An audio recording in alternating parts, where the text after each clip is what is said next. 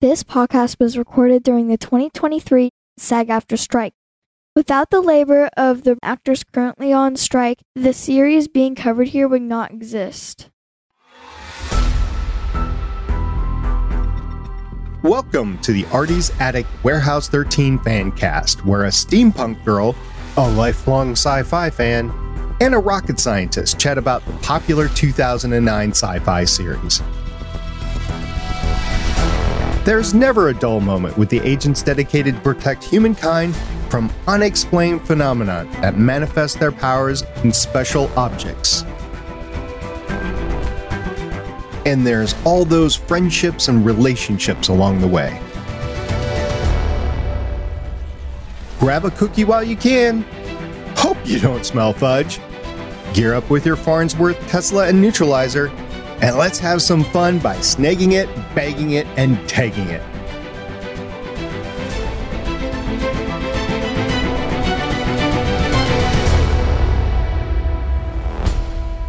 Welcome back to Artie's Attic. We're a Warehouse 13 fan cast. I'm the Warehouse 13 janitor, currently confused on who my boss Artie really is. My name is SP. And introducing Artie's Attic lead agent and historian who is currently planning a trip to see Jaime Murray because she misses her so much. Her name is Agent Shannon. What's up, guys? That'd be a good trip. Good trip. I think you're just going to have to wait a week at this point. One more week. All right. and the rookie warehouse agent who turned traitor this week is Agent Carolyn. I did not. It was the thimble's fault. I swear. I didn't do it. Mhm, mhm. It was it was somebody else wearing the thimble. It looked like me. I'm feeling that you are incorrect. Well, your feelings are wrong because so she, so was she. At least that we know of right now. I I think it was the phrase he said at the end. That's what turned her on. Hmm. Well, big cliffhanger. We'll get to it. In the meantime, on this show, we are continuing our discussion of the TV show that premiered four years before the launch of the Xbox One and PlayStation 4. It's Nice. Warehouse 13, Season 1, Episode 12, MacPherson. The Amazon description was the team discovers MacPherson is auctioning artifacts he siphoned from the warehouse shelves. Pete, Myka, and Artie track him down, ready to seal his fate. But is it all a trap? It premiered on September 21st, 2009. And Shannon, you were saying that your biggest bonus of this episode was that it gets you to the next one. Well, yeah, because the beginning of the next season, we get a whole new character that comes in. So, one that's going to stay with us, or actually one that makes a pretty good impact on the rest of the series. So, and it's not MacPherson. There's a lot in this episode. There is a lot in this There's episode. a lot when I from from the beginning. I mean, I think my favorite line of the entire episode was when she's explaining to Artie, and he's she's showing him what she can do on the computer, and he goes to touch it.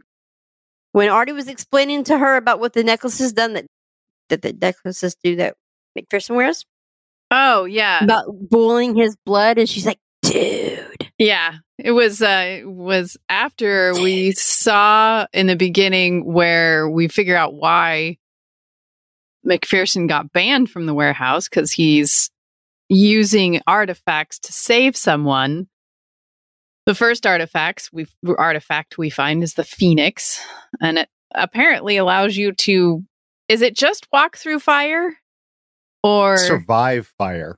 Is it just survive fire? It, it allows you to survive the That's heat just it. fire." It doesn't allow because it sounded like it allowed you to just even live through anything because he called them super warriors. So Well, the guy that he shoved in the oven didn't. They came out, didn't feel anything, didn't get burned or anything. So it, it allows you to survive trauma from any of true, but he was talking about it, so I was wondering if it was like survive anyone anything. But anyway, he goes into this burning house and saves his wife.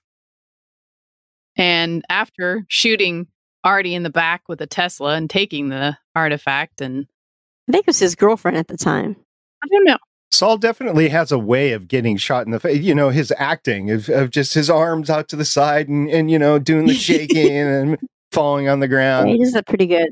Yeah, Saul did some good acting there. I don't know if she was Carol, I believe is her, her name is, right? Yeah. Yes, Carol. I don't know if she was the girlfriend or the wife at that point in time, but it came out that they both had affection for her at that point in time. Yes. And Artie was willing to let her go because he knew there was cost of using the artifact from one of the fan wikis says that the Phoenix protects the holder from direct fire at the cost of killing those nearby in exchange. So Yeah. we get to see that MacPherson has no qualms about letting everyone else die.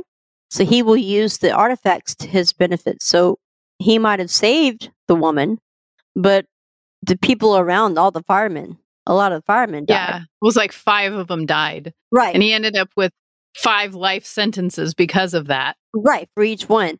So just like the guy when he was in the warehouse with the Chinese and the Russian guy, and he pushed his own guy in, everyone who touches it gets saved by it. So Yep. their henchmen didn't touch it, so they their bodyguards died. Yeah. So it definitely has some cause and effect to it. They were just henchmen. It's fine. Just the henchmen. Just there a has to be some minor collateral damage. but yeah, while we're in the warehouse and they're both searching for MacPherson online, he says that uh, there's no way that MacPherson could come in because the warehouse is imbued with panite, a certain element that is called panite. And then MacPherson was injected with something that reacts violently with the panite.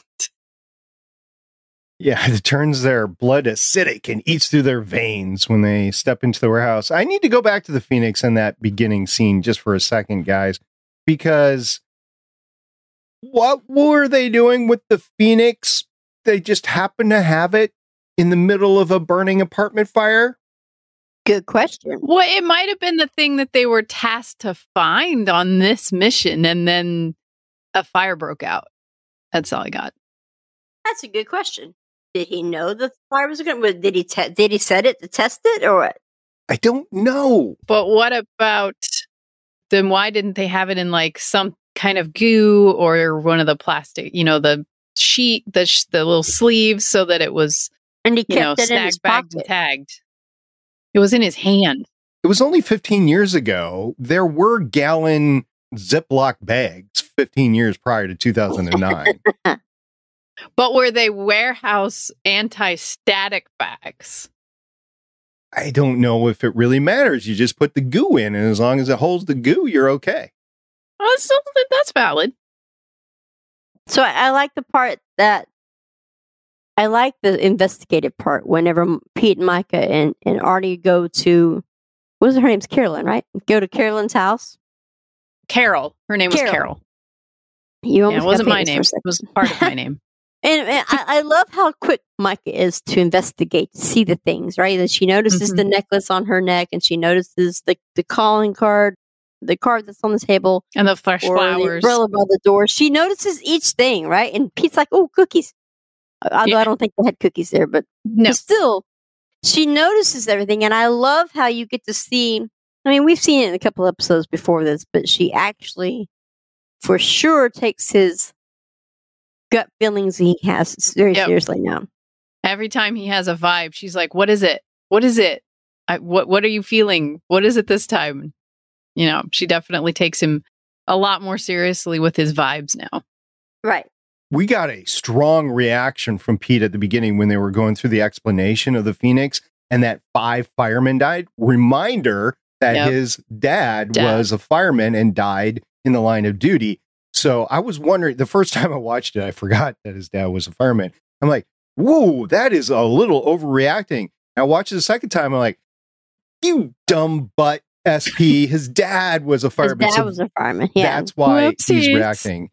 Yeah. He was, I mean, the strongest reaction. He was like, Yep. I hope he burned in hell. Or uh, you didn't say Yeah. that, but that was the reaction that he gave. So there was that. And then the vibes about Artie continually through the episode, Throughout really the weren't episode. about Artie Mhm. forecasting what we see at the end with Artie in the transfer tube into the warehouse 13 The umbilical control or umbilicus. yeah. It's in the Umbilicus. umbilicus. Yeah. Yep. Yeah, right before it explodes. So we're Of course, left. he does put his hand on something in his pocket. I, well, I saw that in the last, like, se- second time I watched it. He sticks his hand in his pocket and holds Yeah. on to something. I yeah, So, it's coming. If you're a guy and you know it's the end, might as ah, well. jeez. Might I don't well. think it's going to help you. That's not going to help you. It'll burn off. No, but it as might make you feel good right at the end. yes. Like, hey, I mean, Won't even feel it coming. Literally. At least your last thought would be nice, right? who knows what he's got in his bag too? He didn't have his bag with him, but he, as they were descending to apprehend MacPherson down the tube, he was being handed his bag by Pete or Mike. I don't know which one I'll it was. tell It- you because I, if I remember correctly, I because of Pete's vibes that he was getting about him the entire episode. I'm pretty sure that's why he has what he has in his pocket. That Oh, you yeah. won't I would imagine. Yeah. because you never know. And, and MacPherson obviously is good for it, right? Obviously, he doesn't care who he kills. So Yeah. you would think, though, being the security minded person that I am, you would think that they would change up some protocols whenever they let someone Right? go, right? Why would you leave the same key right there for him to break into, to bust open, like in case of emergency, break glass here? And he uses Right. the same. I'm like, why is it so readily available? I mean, this is the warehouse that has the one button underneath the desk that Artie couldn't Doesn't hit work. when Claudia the one was there. security button, yeah. The one button. I mean, this is that warehouse. So I mean, like I said, obviously he's tried to kill Artie a couple times. I mean, like even back when they were in the warehouse with when they thought that Artie could have been, you know, the bad guy, they thought, well, maybe, well, she's maybe maybe he's at MacPherson. No, and then he pops up with a bomb in his mouth. I mean, obviously yeah. he doesn't care about Artie. Obviously, Yeah, I liked uh I liked Pete's speech there. It's like, yeah, that's not a very good recruitment tool where you're having a bomb in somebody's mouth. right? It's not a very good recruitment tool. Exactly. Saul must have been having a fun day on the set because he's got this ball, this big ball gag in his mouth, right? And he's got this chain to the ball, but he's also got a collar around his neck, right? And he's like shuffling, like he's all bound up and stuff. Basically, it's a little bit of BDSM. I guarantee you, I guarantee you, Eddie probably had a field day with that one. Oh man, can you imagine the outtakes with that? Oh, I I would love to see those. That well, would you know be? They have great deleted gag. of that one, but I didn't. I didn't watch them. so you guys like solving puzzles. Mm-hmm. There were not one, but saving two. the day. There were two puzzles that were solved. Come on, you didn't even get that. Come on, somebody had to get that. I did. I heard you. Okay, thank you. Don't make me wear my shirt. I don't know. I was just running towards the puzzle thing and I had to get that out. So I was Okay. just doing that. Solving puzzles, saving the day. one Okay. track. One track. One track mind. One track. I'm a guy. There is no veering. My hands are not in my pocket, so I have to think about something else, right? So there we go. Anyway, two puzzles that were solved. The first one was the necklace, Carol's necklace opened up the glass case, box. right? Which gave the glass. We'll talk about the glasses. And then the second puzzle was using that box as the key to get into the wherever they were, the warehouse or whatever. The whatever. hole that opened up. Reminds me of an escape room, and you have to figure it out. Pretty much. I sucked at that last year, but no, I, I was gonna say I would die. I didn't do well. I've only done one in my life, and it was a Jack the Ripper, and it, it- we did not do well. I'm pretty sure I would have figured out the glass case because it's okay, two holes and it looks like this necklace. I, I would have figured Yeah. that one out. But of course, it's Myka that figures out, you know, hey, give me the glasses. Will you two shut up and just give me the glasses? And she I loved how they were all like, "Oh, I can touch that. It's right in front of me. What is that?" What freaked It's me out was the little boy that out of nowhere is just like coming down this industrial parking lot all by himself, and that'd be. I know. Well, I mean, that's as a young boy at one point in time myself, that's probably what I would have done. If I lived close enough to bike to it, I probably would have biked around this abandoned place because it's cool. And I can do everything. I have a production note on the glasses, by the way. You guys want to hear it? Go for it. Yes. The prop for the replica of Timothy Leary's glasses and later the real pair are the glasses of showrunner Jack Kenny. Yeah, I knew that part. Oh, that's cool. They are his real pair of glasses. Yep, that's always cool. You know what? As a kid, I probably would have done the same thing and rode around in the parking lot. Now, as an adult, I would have felt like eyes were on me the entire time in those abandoned windows. Probably. Yeah, I had to make sure my gun was on my hip or something. well, when you were younger, you probably Yep. didn't think about that. But it was cool to watch them solve that puzzle. Yeah. I like how they're going down the stairs. He's like, ladies first. And she's like, age before beauty. He's like, And she, and she looks at. Pete, Yep. but he's older than me. And and then, and then you just hear your Artie, children. I'm working with children. Don't tilt it. My lunch is in there. Don't tilt it. My lunch is Out in of there. all the other things he has in that Mary Poppins bag of, of, of, of goodies and stuff, he has his lunch in there too. Yeah, when they first find the glasses and the guy is in there and he uses that goblet that is really loud and makes Yeah. that sound. What was it called? The goblet of He Saravan, He spins on, on the rim. designed by a Roman. And then he's like roaming around in his in his big Mary Poppins bag to try to find something to help them hear again. And he finds a tuning fork. And he's like, here, put close your eyes. And he has to wang, stick in the back of your head, pop your ears.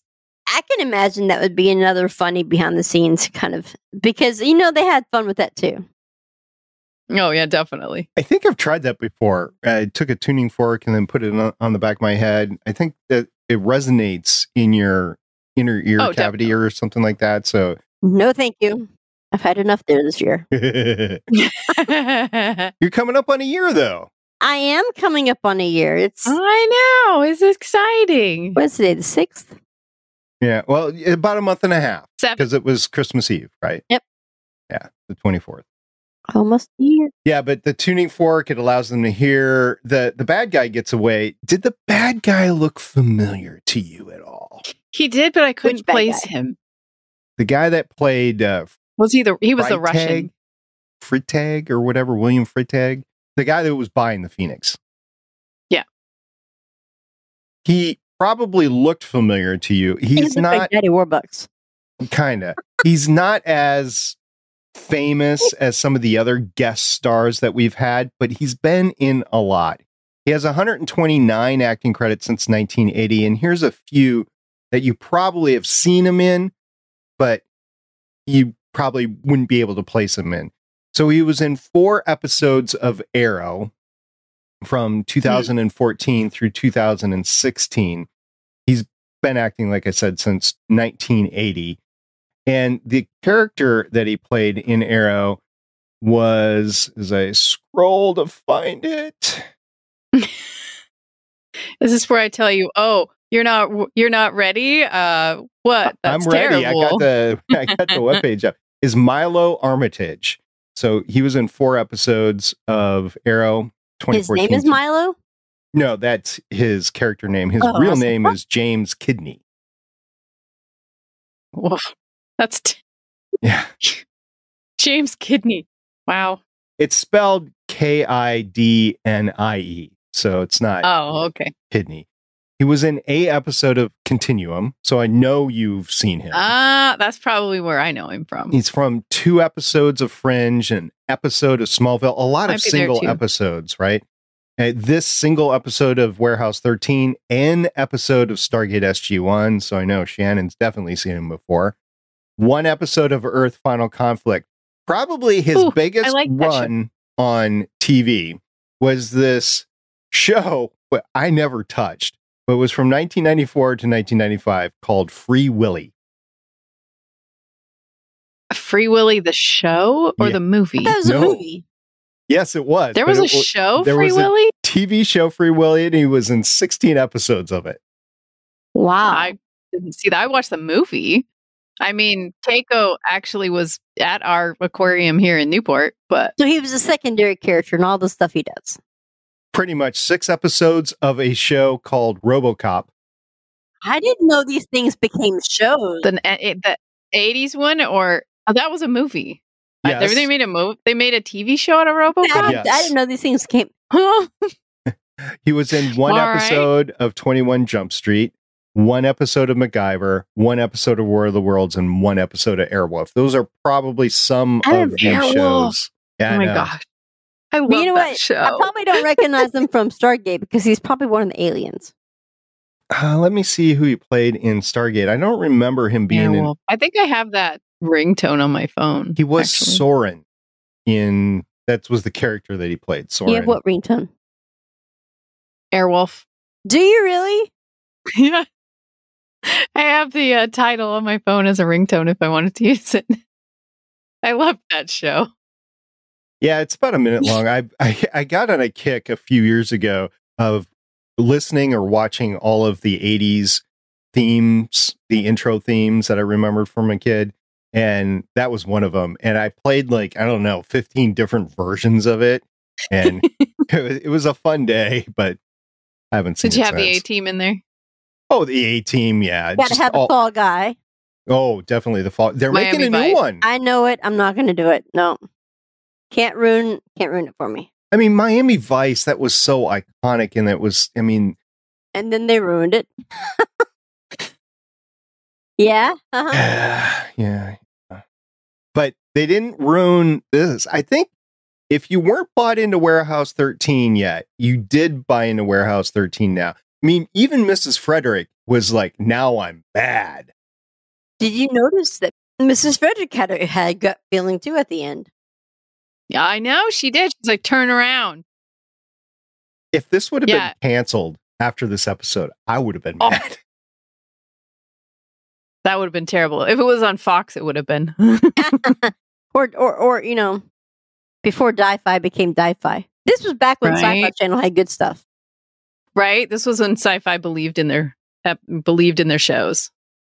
It was still called Sci-Fi Yeah. At, at the time because they're towards the end of Warehouse 13. Did they change the whole sci-fi? Yeah, they changed Spelling? it to S Y F Y instead of S C I F I I. remember that Yeah. because they did that about the same time that Sanctuary came out. Mhm. Because you remember those commercials that they would do, and you'd have all the different characters in, inside the. I love those commercials, but you had Amanda Tapping in one, and and Colin, whatever's the um from Eureka. He was he was riding the Ferris wheel. I mean, not the Ferris wheel, uh, the carousel. Yep, I love those. I loved those commercials. They were great. Yeah, And then they changed executives, and all went. yeah. And then they just went to horror headed there to begin with. and wrestling for a time. Does that make sense? WWE McWhat? I don't think they can afford it now because they have to pay royalties for it. I don't think they can afford it. So they can't even have wrestling on. Well, that's what I'm saying. Is why was wrestling even on sci-fi? I mean, what the heck? Because it was a big draw. There's a lot of fandom to that. And Oh, I get that. But what does it have to do with sci-fi at all? Sean At had all? quite a large diatribe on it. He was able to connect wrestling because of the fantasy and the storytelling involved and the costumes. and Yeah. yeah, he Stupid. had a I big thing. know. Uh, I don't watch it personally, but a lot of the friends that I have and co-hosts on other podcasts do watch wrestling and Oh, love there it. There are some that are like fanatics about their wrestling, and I just can't. You know, the same way we're fanatic about sci-fi. I mean, I it That's true. It's it's That's it's like I was telling you earlier in the week, whenever or maybe it was yesterday, I can't remember. My days run together, but back when we used to love the Sci-Fi Channel, when the we used to love the shows that came out before they started doing stupid things. I mean, we always loved the stuff. I mean, Yeah. between Battlestar Galactica and Dark Matter and Stargate, Killjoys, Eureka, Defiance, Warehouse 13. I like most of the space stuff. There was some of the space stuff that I didn't enjoy as much. Like Killjoys, I did not like as much as Dark Matter, for instance. Yeah. I watched it all the way to the end, and that was it. I think that was the last show. When that ended, then I stopped watching anything on Skiffy. I think I did too. I don't think there was anything after that. Or if there was, I didn't start it because I just knew that they were going to cancel it and I didn't want to get involved. I didn't want to get invested in something they were just going to cancel within like two seasons. Back to the episode here. Claudia gets duped. Oh my! I feel for Claudia. Oh. For, for she had my favorite scene in this episode, just like your scene, Shannon. It was a different one though. It was it was when she was arguing of, "Hey, I could take care of myself." I was magnetized to the ceiling and I was ground up in the gooey Oh, right yeah. in front of Mrs. Frederic, and she was like, "I will stay here with Claudia, and she will brief me We on those two this." events." And then Yeah, she you can she gulped. You She- can hear- Mhm. yeah, you can just see Artie's face like, no, No, no, don't say no, that. no, Don't say that. I, I didn't didn't tell her for that. that. Don't say anything. I didn't do. You're gonna Artie's cost eyes paperwork. get really huge. Claudia's like, why are why? Why are you shaking your head that way? Why are you shaking your head that way? But you know, you're right. That Claudia, she not only she got duped, but she got the short end of the She very got- long yeah. stick on this episode because you get you where she they they accuse her of being the traitor because she had that big moment, right? Remember, she had the big moment where she's like, "Leena, who is this guy right here? No, this is the professor from from Josh's school." Or and then she finds out that MacPherson's been playing her the entire He time. gave Joshua the compass. Yeah. Leena, when was she replaced? Because I think she was replaced this whole episode because she was framing Claudia from the beginning From in the this beginning. episode. If you go Yeah. back and rewatch it, you're like, oh, that's what her bad feeling about Claudia is. She's she's casting doubt Yep. on Claudia the whole time. Cla- Claudia is feeling bad because she's been duped by MacPherson to begin with. And then secondly, that nobody's believing her. They're like, oh, you're bad juju or whatever. You're not joining the team. And oh, you you're not whatever. And then she sends her to the B and B basically. And then Claudia's like, I'm out. Peace. And then Well, actually, it was uh, it was well, Leena was casting doubt, yes, but Claudia actually sent herself to the B and B because she's like, I'm the Manchurian candidate or something like that, as she screams out the door, and she's she's feeling bad, and then. Mrs. Frederic thinks she's the sleeper agent. Like she doesn't even know she's a sleeper agent. So we get that thought in our head of you may not even know you're a sleeper agent because MacPherson is that good. He makes you doubt yourself. but So I think it was no one knew. And at that point in time, if you go back and watch it after you've seen the whole thing, you're like, oh, they planted that in your brain right there. So now who's the real sleeper agent? And I don't think Leena actually even knew she was a sleeper agent. I don't think she knew this whole time that she was doing these things. She doesn't. I think when she got switched out of the nice Leena that we know into the Leena that releases MacPherson in the end is when he said those words, Oh, you brought me a present or something like, Oh, don't forget our arrangement. He said something like that to her, and her face kind of changed. If you watched it, her face kind of changed. Yeah. And I think that's when he switched her to the bad Leena, which is sad because I really like the Leena that she, doesn't even know right now because I mean that that it gets discovered later on in, in season two, but you still don't know why, and she doesn't know yet either Yeah. But- because he had her do another task.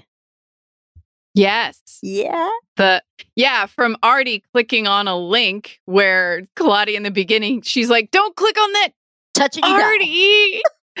Artie should know better than to click on something like that. I mean, he's king of cybersecurity to begin with. Although, Yep. I mean, king of cybersecurity by just changing out components, and that's the way to trace somebody's IP address back. Remember that from the beginning of the season? Yeah. No. But that gives the appearance anyway within the confines of the show that he's an IT expert, right? And for him to click on a, mm-hmm. li- a simple link like that, it's like, mm, Not so meh. much. Yeah. Well, when it comes to MacPherson, really all of his brain power gets sort of He gets tunnel wired vision. wrong. He gets so tunnel vision that he that he lets the simple things. Yeah. Like- and then Claudia Claudia's like, "Oh no." I touch got to it, you fix die. it. You touch it, and you die. Yep. She's like, "I hacked your I hacked your super secret vill in the first place. Don't think I can't fix it." Oh, when when the warehouse goes into lockdown, that's pretty impressive. All those Yeah. the, The armor size panels, whatever Mhm. coming up and just really quick. And those are big. Pa- the warehouse is not a small place. Those are huge panels, and they're moving really And quickly. how are they powered by? I don't know. See, now we're The thinking of gooery. now I'm, I'm getting not that it really matters because it looks cool, right? But now we're getting into the part like Sean used to always the, the girls used to watch this cartoon he, he called Bubble Guppies, and he'd be like, "And Mm-hmm. how are these fish? How are these little fish having like airplanes underwater?" I'm like, "It's a cartoon. No one cares. Leave it be." So I don't know how those how those panels move. They go pretty fast. They dead. They didn't have a single glitch. There's no chains involved. Somewhere, I mean, it is the warehouse, It's so magical, right? it's it's magic. But it's also you just have to go with its magic. it- well, you do because also you, th- the warehouse knows the warehouse knows it's in danger, so it's trying because you got to remember the warehouse is a is a self aware entity.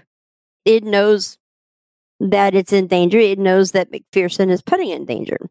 So you would think it would try to cl- you know control the door and let Artie back in for something, but you know You would think it would be able to control the bronze sector a little bit too. By the way, yeah, which this is our introduction to the bronze sector. Yep. It is because it's not in the manual that Pete said he's going to read over the weekend. He promised. Of we'll course, it was get there.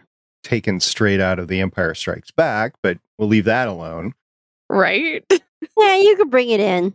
It's exactly the same thing. It is. It's. Just, I mean, they copy things just like I was telling you last time. The whole Encanto movie were copied. I've watched that thing so many times now. I'm like, it is such a Warehouse 13 Disney movie. It's. um, It, that's what it is. That's what it have, you, is. s- have you seen it yet? The SP? Did you watch it? No, I did not watch it. Ah, I, Oh I did not goodness. watch it because I did not want to do what you ladies are telling me to do. I'm actively resisting, Resistance is futile. maybe, but I'm going to play the strong man. No, I don't want to see it. You can't make me. Encanto. Though, yeah. So I mean, I mean, there's a really strong woman in it, so Eh, a couple of them. it- I can't be The curious manipulated. donkeys. Yeah. it does have There's no donkey that's better than the donkey in Shrek. I mean, that is the quintessential donkey. Very true. I'm making Donkey! waffles. Not a single waffle is made. Everybody loves waffles. Oh, by the way, the director for this episode was Stephen Surjik. We talked about him before. He's directed Claudia, my previous to this episode favorite episode. We haven't done that in a while. My favorite episode is now MacPherson, just because of the cliffhanger and everything, the story is being brought together and everything like that. So Stephen Surjik did it, and he's done a lot in geekdom. We talked about him before, and he's doing things like The Witcher and The Umbrella Cap- Academy and Lost in Space now for Netflix. So he has continued on with his greatness, including other good things that he's done in the past. Uh, an episode of the X Files, Shan- we talked about that before. Person of interest, stuff like that. Xbox. It was written by the Hmm, showrunner. Do you guys remember who the showrunner is? I mean, we talked about him earlier. Kenny? Jack Kenny. Yep. Yeah, Jack Kenny. Yeah. So this is one of eight episodes that he wrote and the third of season one. So we will see episodes that he wrote again. And we talked about the notable main cast guest, James Kidnie. And really that was it. I mean, there's other people, there were other guest stars, but he was really the, the one that was the most notable, unless you want to call like Roger Rees as James MacPherson. I think Roger Rees has been in a lot of things. Oh yeah, he we talked about has. him in, in his first episode, yeah. But the new one was James Kidnie. I think he's passed Yeah. now. You might be right. I think he's passed away now. Hmm. Anyway, that's all I got there. Did we get any cookies? I think we talked about that already. No cookies? There was don't not remember seeing even any food. There was not even any food in this one. So, no, no cookies and no food. They were too busy accusing. There was no briefing. It was just, okay, we've got the No. stuff. I mean, I, I like that, you know. No, we didn't even see it there either because the moment they picked him up, No. An interesting part was when uh, they were all outside the warehouse and they were going to bring MacPherson inside the warehouse to bronze him. And uh, in order to get him inside the warehouse so his blood doesn't boil, even though Artie wanted to test it out, around Mrs. Frederic's neck That's where she's kept all these years. crystals. The crystal, I can't remember what they were called. They were crystals, and that neutralized the ass, the stuff in his in his blood. And you hear you hear MacPherson go, "That's where they've been." So he's been actively trying to search for these Well, yeah. stones, the crystals, so that he if can get could've into the found them, he wouldn't need all the little tricks he was doing. He wouldn't need to leave. Yep. I believe it was called a crystalline diamond necklace, and it contained a trace element of palladium, and that Ah. neutralizes the panite. Big word. I thought Harriet's Tubman's uh, thimble was pretty cool. Uh, I know that, That was was a that was a cool history. That's the second time we saw it in the, in the first in the same episode.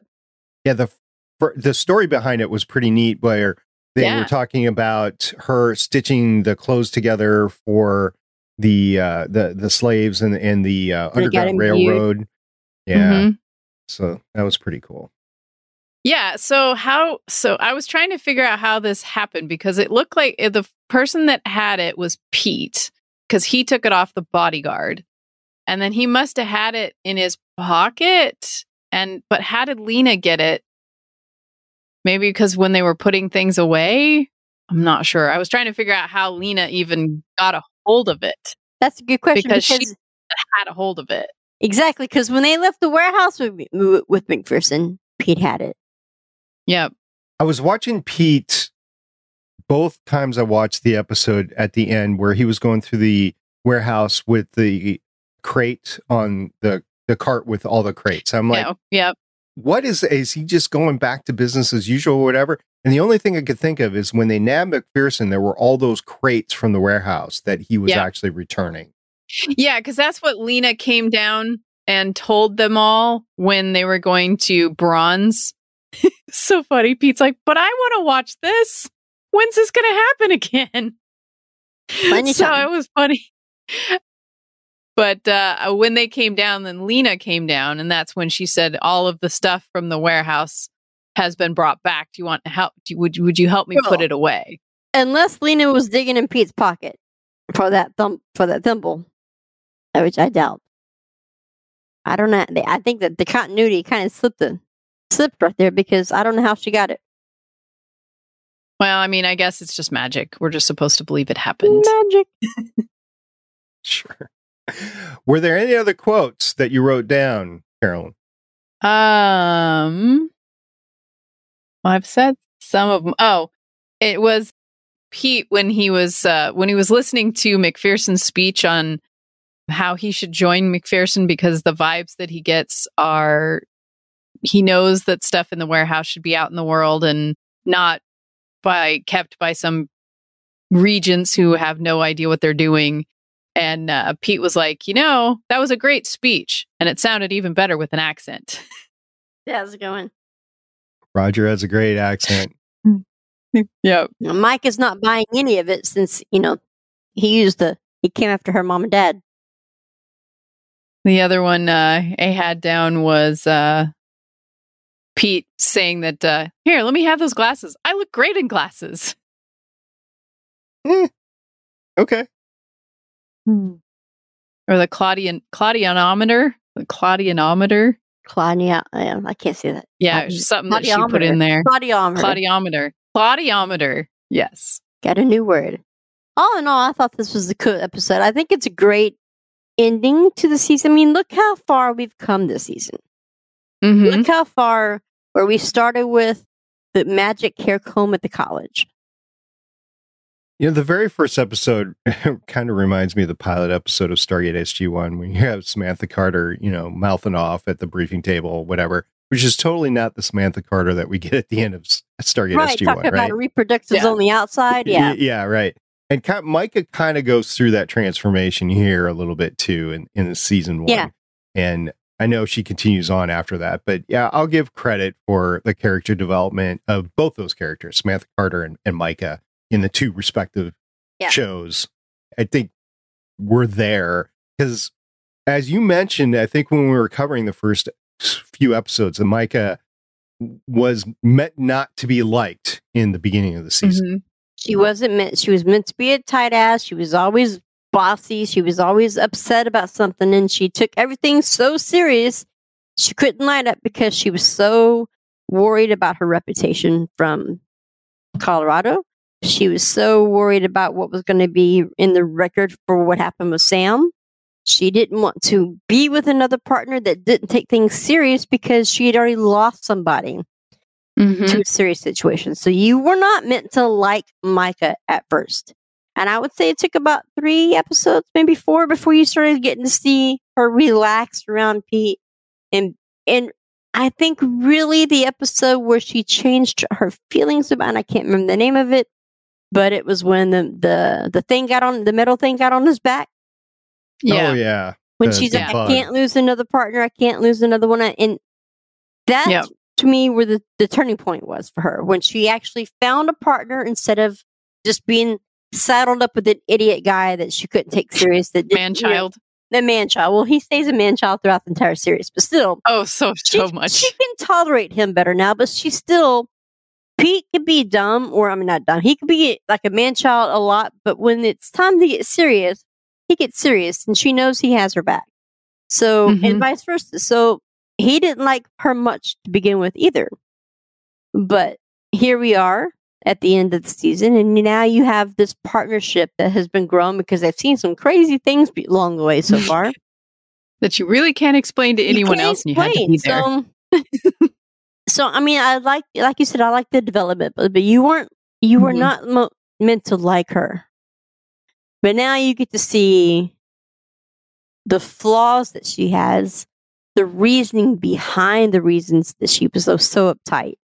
hmm But being around the family that she has now, hmm she doesn't have to be so closed off around everyone now. So I think they had Yeah. a good niche of a family going on here. So Carolyn, we've given our favorite moments, Shannon and I. What was your favorite moment of the episode? In this one, oh, Mhm. Um, Who's not prepared now? yeah. Come on, spit it out. Well, we have so many. I mean, I liked the the part that, that you talked about, SP, where she where Claudia was like, "Gulp." That was my favorite. that was pretty hilarious. Just already digging around in his in his bag, trying to find the thing that's going to help them hear again, and both Pete and Myka are trying to scream at each other and hear each other, but their hearing is all foobarred from that the glass. That was pretty They funny. just keep going at each other. And they pre- they just they like talk really a lot louder, like they're going to hear each other again. Like children. Well, and just Pete had some great like one liners. It reminded me of kind of dated the the show when you hear Pete talk about the people that get bronzed, you know, like Hitler and I forget who else he named, and then he named Michael Vick. That he dated named the- Michael Vick. Dated the show a little bit there. Yeah. dated the show a bit because I was like, Michael Vick. Oh my god, I remember that whole thing. It was kind of funny just to hear that part. And not a bad name drop considering what he was accused of doing at the time, especially if you were an animal lover, right? Y- But exactly. Still, I mean, it's not like we're talking about him on a daily basis anymore. No, his name's never mentioned, but you know, kind of like you had to be there. You understood who that was at that point in time. There were things throughout the entire series that you could tell that X Files did this a lot, but sometimes Stargate did also. But you would see things in the news, and then all of a sudden they would talk about it the next season or whatever things oh that yeah, had happened. definitely. So I mean, it was it was common, I think, for Warehouse to For Stargate SG 1, they did try to actually link it with the United States Air Force. Mhm. The chief of staff of the United States Air Force was in at least one episode of Stargate SG 1, the actual standing Really? chief of staff of the Air Force. Yeah. Well, that's cool. I didn't know that. He acted very poorly, but just like a I would imagine.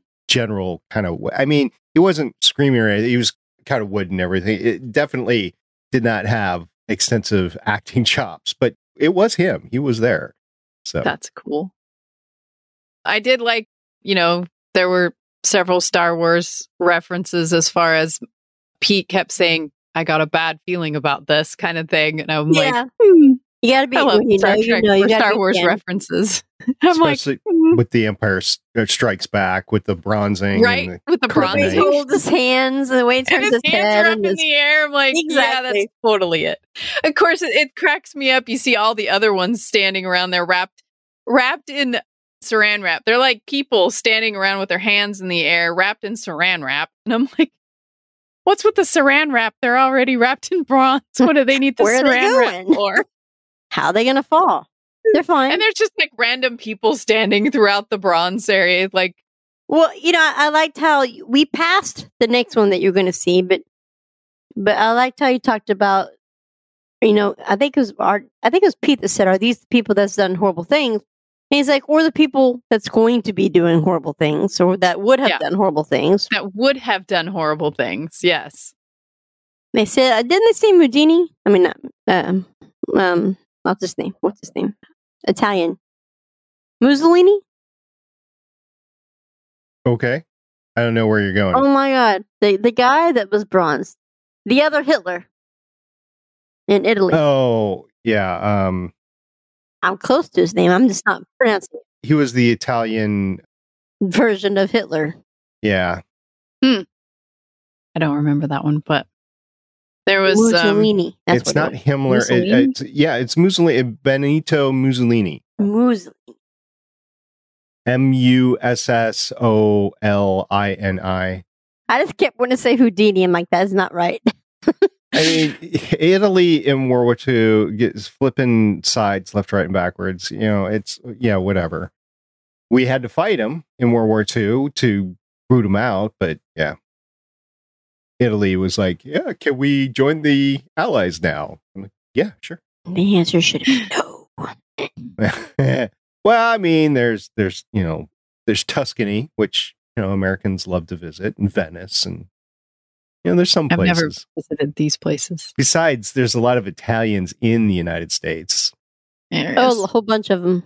You don't want to piss them off. New York. Oh, can you imagine? That would be dangerous. All right, I did not see any feedback. By the way, did either of you two get No. any feedback? No, no emails, no nothing on that. no, the we need, X. we need emails, people. Where are emails? I was thinking you guys don't want to call it X, right? No. The app formerly known as Twitter. I'm just going to say Twitter. I think you need to call it ten now. Ten? Just call it ten. If you don't like X, call it ten.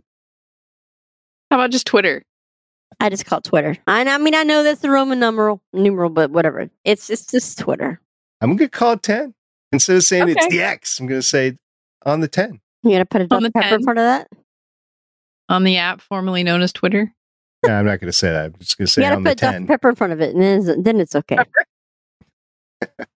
All right. Well, that concludes our coverage of season one of Warehouse 13. I think it's been a rousing success for us to be able to get to this point. So I'll call it a win. We, next time, which will be next week, we are going to start our coverage of season two. Unfortunately, we will take a rather large break in the middle of our coverage as I take a hiatus from podcasting through the New Year's from Thanksgiving, United States Thanksgiving to New Year's. But we will catch the first two episodes of season two. And next week, we will catch the season two premiere episode, Time Will Tell. Now, Shannon, here's my infamous question to you that I've been asking every single episode. Do you want it? Okay, she knows it in advance. The Amazon Yeah, there you go. description reads In the season two premiere, we pick up right where we left off. MacPherson has blown Artie to smithereens and disappeared. Is Leena really a traitor? Where has Claudia gone? How will Pete, Myka, and the warehouse fare without Artie? What other havoc did MacPherson wreak when he was alone in the warehouse? And is there yet a new villain on the horizon? Oh, Bunch of questions. That's a yes and no, but yes and no. Yeah. next week. Tune in next week. Same it's a- bat it- time. it- it's a prettier villain. I can just tell you that. But And villain, I don't know. I mean, villain, villain. Future friend. really? I don't I think. she is. mean, kind of turned out to be the same kind of villains like in Dark Matter. They weren't really villains. And like in Continuum, they didn't actually end up being villains. there were some villains in Continuum, but not Oh, yes. all of them. Not all of them. Misunderstood. Definitely. Carolyn, was it yesterday or was it this afternoon that uh, the- I think it was yesterday when we would do dark matter stuff? Oh, yeah. I think that was yesterday. Yeah, it was yesterday. Yeah. Yeah. Uh, that on was the 10, right? On the on, 10. on Twitter. Yes. on, the Twitter. 10. On- on the yeah, that was such a good season. I, I like that episode between the two because you thought all the time that they might have been villains and they were running from someone, and then they had a reason for it. Yeah. They had so much more potential for I that episode. show. So if you want to leave us feedback, you can catch either of these two on the 10 at Ocean363 for Carolyn and at Sci Fi Girl for Shannon. That's S Y F Y G U R L. Or if you like to email, you can email Shannon directly at warehouse13fancast at gmail.com. That's warehouse13, the number 13 fancast at gmail.com. One more time so you remember it warehouse13fancast at gmail.com. Well, what if they want to like tweet at you, SP? Where do they find you? I'm not on Twitter. I'm on the 10 Uh, well, where do they find you on the 10? at Stargate Pioneer. There you go. Okay, we're not leaving you out. The 10. He's on the 10. He's on the 10. I'm on the 10. I'm hanging 10 on the 10. Oh, jeez. Here we That makes go. me just think of hanging tough, Oh my God, new kids. There you. right? There you go. You, you see, they're coming back. I'm like, yeah, you see these old men out there. I They're- did. I'm like, no, no. Not exactly a boy band anymore. All right. the That's it. geriatric band. Well, that's that's a lot of them nowadays. But for now, that's it for this week. I'm signing off. I'm the janitor SP. I'm sci-fi girl. See you guys. I'm 363. Bye, guys. Stay tuned. Next week we might have a special guest. Oh. Thanks for joining us for an episode of the Artie's Attic Warehouse 13 fan cast. You can find all our episodes at warehouse13fancast.com. If you'd like to contact us, you can hit us up on our email at warehouse13fancast at gmail.com. We are a part of the Lone Wolf Podcast Network. You can hear more of this cast and other shows like it by checking out lonewolfpodcasts.com. The intro music is Sci Fi Hybrid Intro by Soundmake, and the outro music is Science Fiction by Tunes to Go. Both were purchased on pond5.com.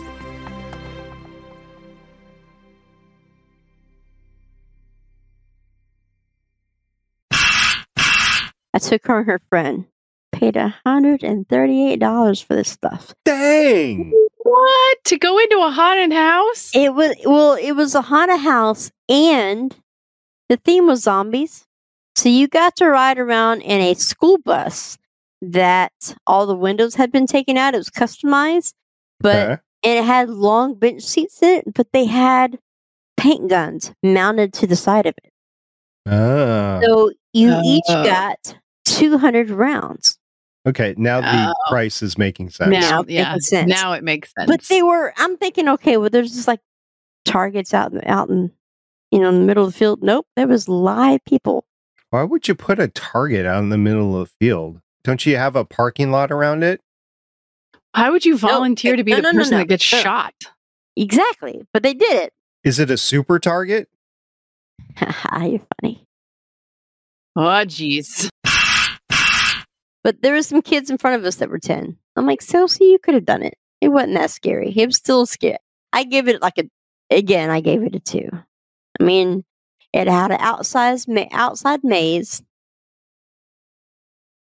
Not a whole lot of people were jumping out at you. I mean, I don't know. It wouldn't. It wouldn't be something I would pay money for again. But that's because it was here in Denton and I didn't have to go far. When she gets a little bit older, I'm going to make her go to what they call the cutting edge, which is rated number five in the United States. It's here in Fort Worth. Mm. So I've been going to that one since I was in high school. That is a pretty impressive one. Okay, I was thinking there's a dearth of good haunted houses around you, so I'm thinking, you know, I sense a business opportunity for Shannon here. She could I create know. and direct her own haunted house experience. Mhm. That's a good idea. and I hate to be the one to do this because I, I, I really, you know, I'm not really into it. But uh, there was a huge, uh, say, uh, wailing and gnashing of teeth over the whole uh, wrestling thing on Mm, Syfy. And actually, I was having to explain this to Shannon the other day. Uh, it came on after uh, I think they were doing some kind of uh, uh, sanctuary marathon. And after it was wrestling, you know, because they had like, it all "What day. the hell?" Like, what the f-? You know, we could have had like three more episodes of, of Sanctuary, even if they're reruns, it'd still be better. I don't know why it's Probably on sci-fi. those. Uh, I'm like, look, if you really, wrestling. if you really want to know why wrestling, why they even looked into this, is uh, especially like the WWE, WWF stuff. Wrestling is essentially a live action comic book. It has it is. It has characters and the heroes and they all have you know their superpowers are condensed down into moves you know. Oh it's the blood hammer and you know it, it's they but it's all a stage show and a a bunch of super it's like if the Justice League worked out and had attitude problems. That is the the whole thing with the wrestling thing and it does kind of fit you know? It is that kind of weird vibe and it's uh, you know people running around in costumes and characters and and doing this show for everybody that everybody gets into. I can see how if The you connection, strictly yeah. speaking how you could put it in a fantasy sci-fi type role